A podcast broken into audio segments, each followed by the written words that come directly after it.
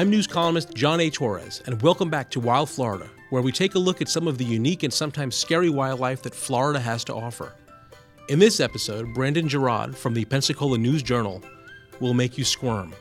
Yep, we've reached the episode where we talk about the wonderfully gross world of Florida's bugs. Here's Brandon now. Insects are everywhere. It's true. And the variety we'll be talking about can be found throughout the United States in some cases. But what sets Florida apart is perhaps the sheer size of our insects and the way we give charming nicknames to some of our favorite, or should I say least favorite, bugs. Our first story today includes the march fly, which can be found in other areas around the Gulf Coast. Here in Florida, we call march flies love bugs. Why? Well, when love bugs mate, they remain stuck together at the tail end for days after.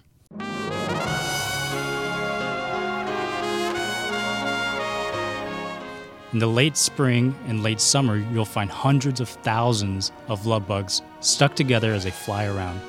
They're so frequent that in some parts of Florida, you'll often see the bumpers of cars filled with dozens of love bug roadkill. During love bug season, you'll often find long lines of vehicles at the car wash willing to shell out additional money for special love bug cleaning. But hey, it's not always doom and gloom. Here's Pensacola resident Barbara Sawyer and her story about how love bugs actually saved her family. I'm serious. Well, I'm originally from Pennsylvania. My dad was Navy, so we lived mostly in the Northeast.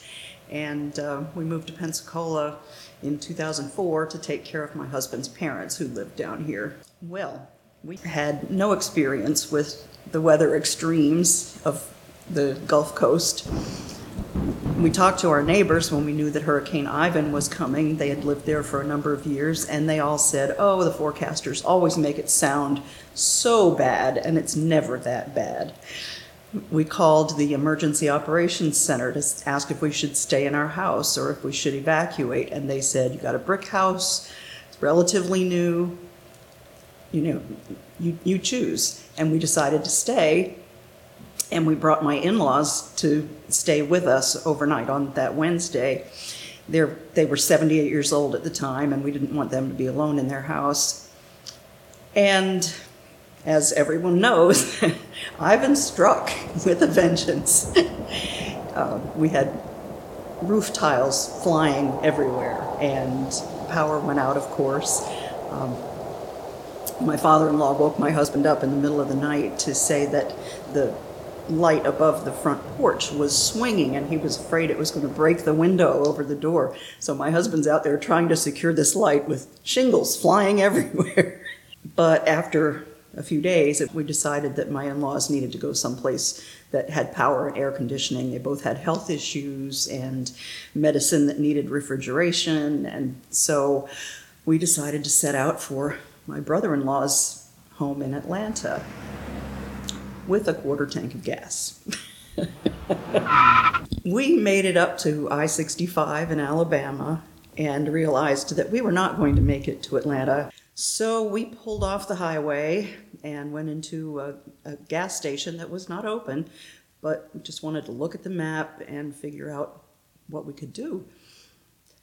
My um, husband was looking at the map. My in laws were kind of snoozing in the car. and I took the dog out to let her do her business. And a truck pulled in across from us. The gentleman got out and said, How y'all doing? And I said, We'd be a whole lot better if we had some gas. He said, oh, Well, I've got some on the truck I can let you have. We were stunned. He sold us $10 worth of gas, which got us as 120 miles from home when we finally found someplace with power. And as we were getting ready to leave, he told us that the reason he had pulled into that gas station was to clean the love bugs off his windshield. People don't like love bugs, they make a mess, but love bugs saved us from being stranded. we love love bugs. Perhaps one of the reasons Floridians decide to give innocent monikers to our bugs is, well, because we live in a harmonious life together, right? One of the best examples of non Floridians being introduced to a good old Florida bug is the palmetto bug. What's a palmetto bug? Well, my editor Lisa Savage will always remember her first encounter with one. Let me let her tell the story. No one prepared me for the wildlife known as uh, palmetto bugs here in Pensacola. Let me tell you about these things. They're about two inches long, hard little shells, faster than anything I've ever seen, big, huge, long antennas. I got to meet the first one the first night in my new house. What happened? What happened with the palmetto bug? You can't kill the palmetto bug because they're too fast. You're never going to be able to capture these things. So I that first night I just I mean I literally wrapped myself up in a sheet because what if they like crept upon me when I'm sleeping Called Terminix the next day and tell them it's emergency. I don't care what I have to pay. You have to come on over. So they come over, spray the whole inside of the house, outside of the house. And then as he's leaving, he tells me, now for the next couple days, you're going to see a lot more of these things. What? After hearing about horror horrors, I felt obliged to share my disgusting Florida bug story with her. Actually, I have this really disgusting bug story that I don't think I've told you about, but it has to do with flies. So when I first when I was working in insurance, I had an office downtown, and we first we had just moved in.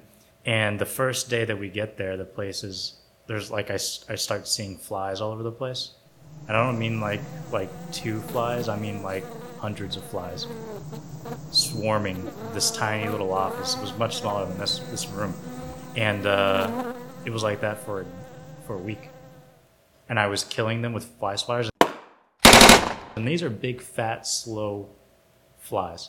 Sure, everyone has to deal with cockroaches in one way or another, but Florida is special. We don't just deal with them, we're forced to cohabitate with them. But as a born again native, it's always fun to hear how an outsider has to deal with them. Here's Alex Shoemaker, who's actually from Kentucky. Uh, my first experience with Florida bugs was the day that I moved in uh, to my new house in Pensacola. And I never seen a cockroach other than you know those terrible drug houses on Law and Order SVU. You know that those crime scenes. That, I thought that was the only place you saw those. And uh, uh, this is we moved in. Didn't we were just dead tired. Didn't have the energy to even get the bed out of the moving van. We were just we were so tired. So we just grabbed a, a sleeping bag, threw it on the ground. We also hadn't set up our power yet, so we had no light and uh, you know I'm, I'm laying down and I, I, I see and I kind of hear something rustling on the ground. Can't turn on a light, so I reach under my pillow, grab my cell phone, and I see this big three-inch cockroach just walking around. I thought, oh God, what do I do? What do I grab? And I knew right then that I had signed up for the Florida life and that uh, you know creepy crawly bugs were just going to be part of my life from then on. You know, the problem with killing cockroaches is the fact that, like, okay, now it's dead, but I still have to clean up the mess afterwards, oh, which yeah. is like equally as disgusting as yeah. even witnessing said cockroach. Yeah, because you want to kill it, but you don't want to kill it so much that it's going to be explosive yeah. and there's going to be debris everywhere. Then it's like debris. That's a funny way to describe it. Actually, guts and ooze and slime come pouring out of those things when you step on them. They can leave a real mess. For us Floridians, bugs have long been an everyday part of life. We don't pay them too much mind unless they pose some sort of threat, and we'll even stop and admire them from time to time and routinely grab the wet wipes to wipe away the evidence of a stepped on palmetto bug. Maybe for us, nicknaming our bugs is just a way to say they're okay with us. As for transplants, well, you get used to them. But you probably still don't want to sleep on the floor of your homes. I'm John Torres, and thanks for listening to Wild Florida. That was Pensacola News Journal reporter Brandon Girod. You can follow him on Twitter at B R A N D O N underscore G I R O D.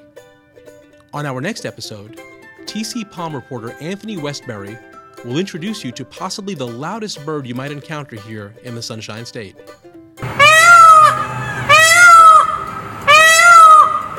For more information on these critters and web exclusives, please go to floridatoday.com slash wildflorida or pnj.com slash wildflorida or our other participating sites.